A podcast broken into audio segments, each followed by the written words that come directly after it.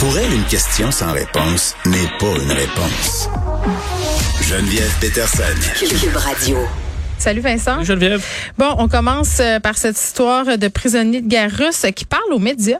Oui, et euh, parce qu'il faut, faut dire, on a vu beaucoup sur les réseaux sociaux au début du conflit des images de prisonniers de guerre, donc des Russes qui se sont soit rendus ou soit été capturés. Euh, des vidéos, on les voyait, euh, bon, répondre à des questions et tout ça. C'est c'est limite parce que la Convention de Genève permet pas de filmer, d'abuser, disons, de l'image de prisonniers de guerre. Mais les Ukrainiens ont quand même fait dans les derniers jours, et bon, on en voit beaucoup moins sur les réseaux sociaux, mais on fait certains points de presse avec des Russes prisonniers de guerre qui semblent faire de leur bon vouloir. Là.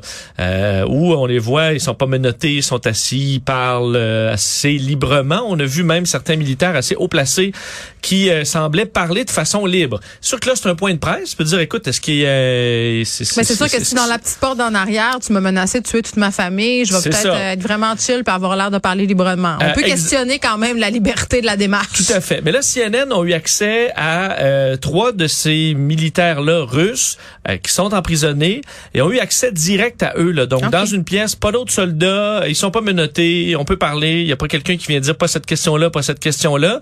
Donc, eux-mêmes soulèvent, c'est quand même des prisonniers de guerre. Là. Donc, euh, ils, ils, ils, ils, retournent après ça. Certaines réserves. Certaines réserves, mais euh, on peut quand même voir un peu ce qu'ils ont à dire, essayer d'analyser un peu hmm. si tout ça semble honnête. OK, puis qu'est-ce qu'ils disent? Bon, c'est ça, parce que c'est intéressant. Ils ont parlé à trois pilotes russes qui ont donc été arrêtés en Ukraine. Et les trois disent à peu près la même affaire. C'est-à-dire que de un, ils avaient aucune idée dans quoi ils s'embarquaient dès le départ. Ça, ça semble corroborer à peu près ce que tous les, militaires russes disent. C'est-à-dire, on croyait pas aucunement qu'on allait attaquer l'Ukraine avant quelques heures avant l'opération.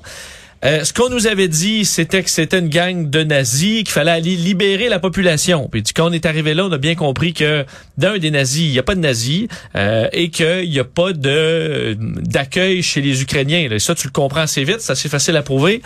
T'es pas arrivé en sauveur là. là. Alors ça, on dit, on comprend que on était, on nous a envoyé là sans nous le dire, et après ça, sous de fausses prémices. Alors ça, les trois semblaient être d'accord avec ça et euh, devenaient très émotifs. Ça, l'émotion, quand même, c'est plus dur. Tu peux pas te mettre à broyer sur commande. Là, t'es pas, t'es pas un acteur. C'est pas euh, Guylaine Tremblay euh, quand t'es un pilote de chasse, mais ils deviennent très émotifs en parlant de euh, ce que la guerre est en train de faire aux Ukrainiens. Ils parlaient de Mariupol en disant, on peut pas, il y a aucune justification pour ces larmes là d'enfants pour tuer des hommes, des femmes, des enfants, et devenaient très donc, on comprend qu'ils ont semblent avoir honte de ce qui a été fait et leur disait, euh, donner un avertissement à Vladimir Poutine, disant, on veut dire à notre commandant en chef d'arrêter les horreurs en Ukraine parce que nous, à un moment donné, on va être libérés et c'est après vous qu'on va aller. Oh. Euh, il dit, à un moment donné, là, nous, il y a des centaines de, militaires russes au minimum qui ont été arrêtés et euh, ces trois-là, du moins, disaient... Hmm. Euh, notre ben, prochaine cible, c'est vous. Là. Ben, ça confirme l'hypothèse euh, de ceux qui pensent que le coup d'État euh, va venir de l'intérieur. C'est ça, c'est possible. C'est loin, écoute, c'est loin d'être fait parce que Poutine aussi, je pense qu'il est assez paranoïaque. Je pense qu'il s'en attend. Et il s'en attend, ouais. Alors il doit être assez facile à, à trouver. Un ancien agent du KGB, il vit dans la méfiance, il est formé comme ça, il pense comme ça. C'est ça. Mais on voit que la majorité des militaires russes arrêtés semblent euh, comprendre que c'était pas la bonne euh, c'était pas la bonne affaire et qu'on leur a menti.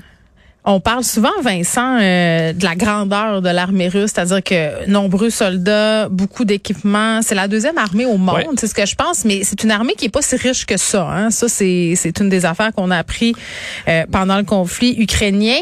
Puis souvent, euh, bon, dès le début du conflit, on a vu des choses un peu incongrues par rapport aux militaires qui se pointaient justement près de l'Ukraine. Et je voulais attirer ton attention sur un article de des Conversations où on nous montre trois façons qui démontrent l'incompétence, si on veut, de l'armée russe. on se rappelle tous de la photo du char. Je pense que c'est un char en lycée, là, dans la boîte. Dans la boîte. Il y en a eu plein, là. c'est la saison de la boîte. D'ailleurs, aujourd'hui, il faisait 5, il faisait 5 degrés à, dans la capitale et euh, du ce gros soleil. Donc, c'est sûr qu'aujourd'hui, ça en était toute une journée de boîte. Depuis lundi, d'ailleurs, c'est, c'est vraiment commencé. Donc, tu peux plus quitter la route, surtout que les, euh, je lisais, euh, tu sais, on découvre plein d'expertises, un expert des pneus militaires qui disait les pneus des véhicules, euh, bon, parce qu'il y a des véhicules blindés qui sont sur pneus, euh, c'est des pneus chinois, des copies des bons pneus militaires Michelin qui sont qu'on utilise en Occident, et c'est des pneus qui doivent être rotationnés souvent. Là, tu peux pas les laisser dans le stationnement trop longtemps parce que c'est des pneus à basse pression. Là, je suis pas un expert, mais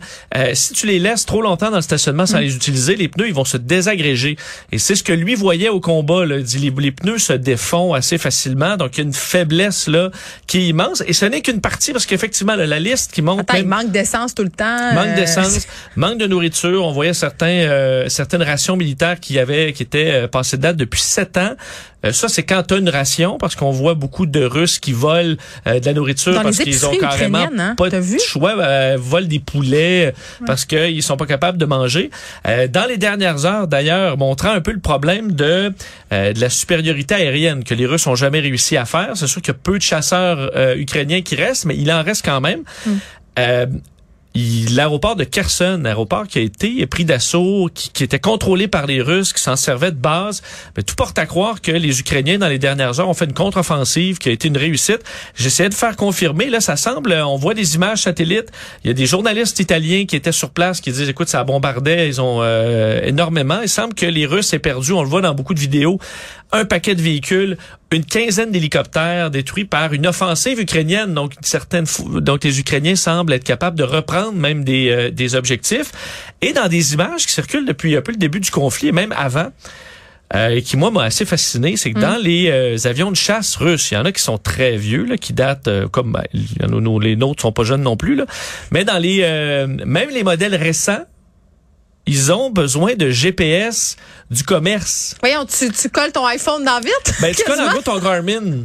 Euh, parce ben, que ils utilisaient, j'ai vu, je suis allé vérifier, voir plusieurs photos de, entre autres des SU-24, des appareils donc russes, et tu vois, c'est clippé sur le, dash. Un, je m'excuse, euh, c'est pas drôle parce qu'on parle de la guerre, Vincent, puis il y a rien de drôle là-dedans, mais moi, j'imagine juste, tu sais, le GPS clippé, puis tourner à droite. tourner à droite. Mais c'est pas, en fait. Attends, c'est quoi? Regagner l'itinéraire. Oui, oui, mais. ça va un peu vite, un avion, quand même. Mon, mon avion, là, je l'ai plus, j'ai vendu, mais mon avion avait un meilleur GPS que ce que je vois sur certains avions euh, de chasse russes. Ben, Parce que eux ont dû ajouter ça, ça peut fonctionner bien, là, des, des modèles du commerce. C'est pour ça qu'ils ratent des cibles. Ben, c'est ça, c'est que ça quand même, ça donne dans l'intégration, euh, d'un pour une attaque précise, ouais. tu as besoin de plus qu'un point GPS. C'est utile, pour moi si je veux aller me poser à, à Trois-Rivières. Surtout que tu tournes en épingle, d'habitude, il est trop tard quand c'est rendu euh, que tu as, déjà passé tout droit. donc, c'est vraiment pas précis. C'est ça. Et ça montre que les plusieurs appareils, même s'ils sont shiny, là, puis sont bien beaux, euh, au niveau de la précision des frappes, t'es pas là. Tout comme la majorité des frappes qu'on voit, euh, des Russes qui semblent à peu près aléatoires ah maintenant. Donc, utilisent beaucoup soit des bombes euh, qui sont pas très intelligentes ou les bombes intelligentes mais sont pas capables de les gérer comme il faut. Euh, alors ce que tu fais c'est de la destruction massive, mais c'est dur, dur, très dur de prendre le contrôle d'un pays avec ce type de destruction là. On l'a vu dans la deuxième guerre mondiale, les, les, villes étaient rasées mais le, pays abandonnait pas pour autant. Euh, donc c'est ce qu'on voit et aussi de l'incompétence au niveau de la logistique, des généraux. Euh, ça, ça montre aussi quand tu es dans un ben, pays corrompu. à un moment donné, euh, leur système crypté, ça marchait plus. Le système crypté marche pas parce qu'ils avaient besoin du 3G ou du 4G, puis ils ont détruit les tours. Ouais, euh, et aussi, un des problèmes, quand tu es dans un pays corrompu et que ce sont tes petits amis que tu nommes généraux, tu fais monter les échelons. C'est pas vraiment des vrais généraux, hein, c'est ça qui ben, arrive. Quand tu arrives à avoir besoin de leurs compétences, ben ils en ont pas.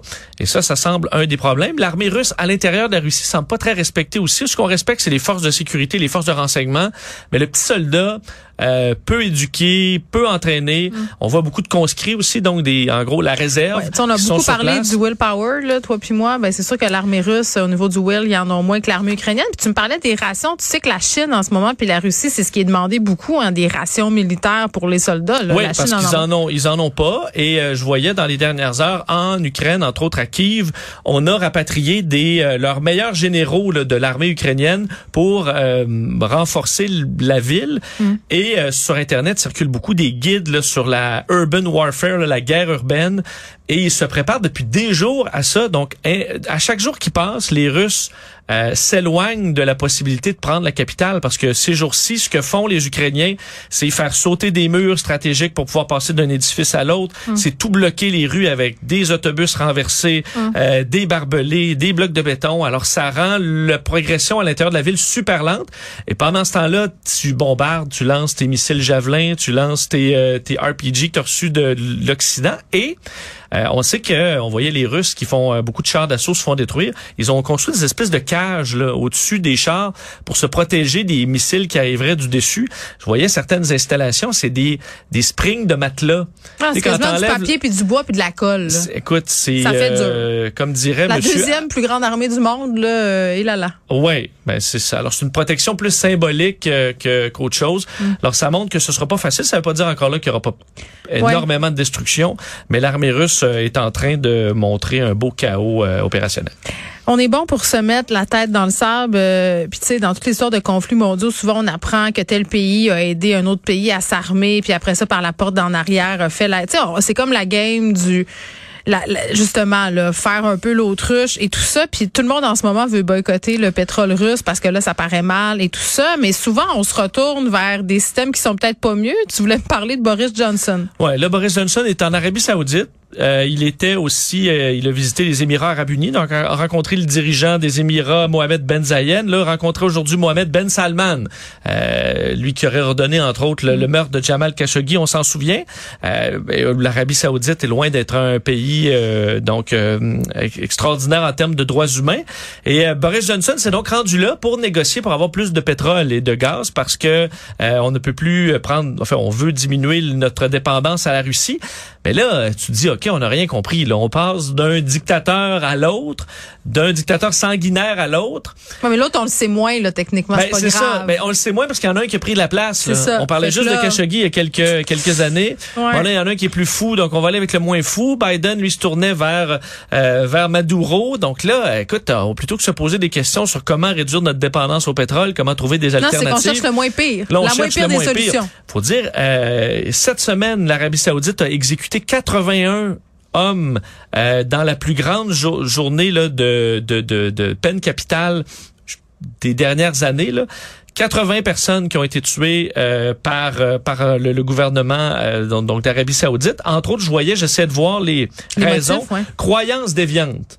Ah, Alors- ça, c'est-tu euh, être homosexuel? Ben, écoute, tout, tout ce qui, il y a plein de choses qui rentrent là-dedans. Oui. Croyances déviantes. Beaucoup sont des chiites euh, qui sont la, la minorité opprimée là-bas. Mm-hmm. Et euh, ben, Boris Johnson est allé quand même. Alors, on, ça montre à quel point on est vulnérable, on est, dépendant, aussi, on est hypocrite. Ben oui.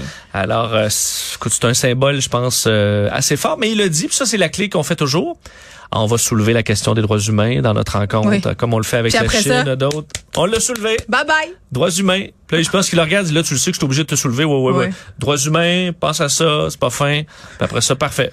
Mais donne-moi Le- du pétrole. Ouais, let's talk petrol. Voilà. OK. Bonne journée. Vincent Salut. te retrouve tantôt avec Mario.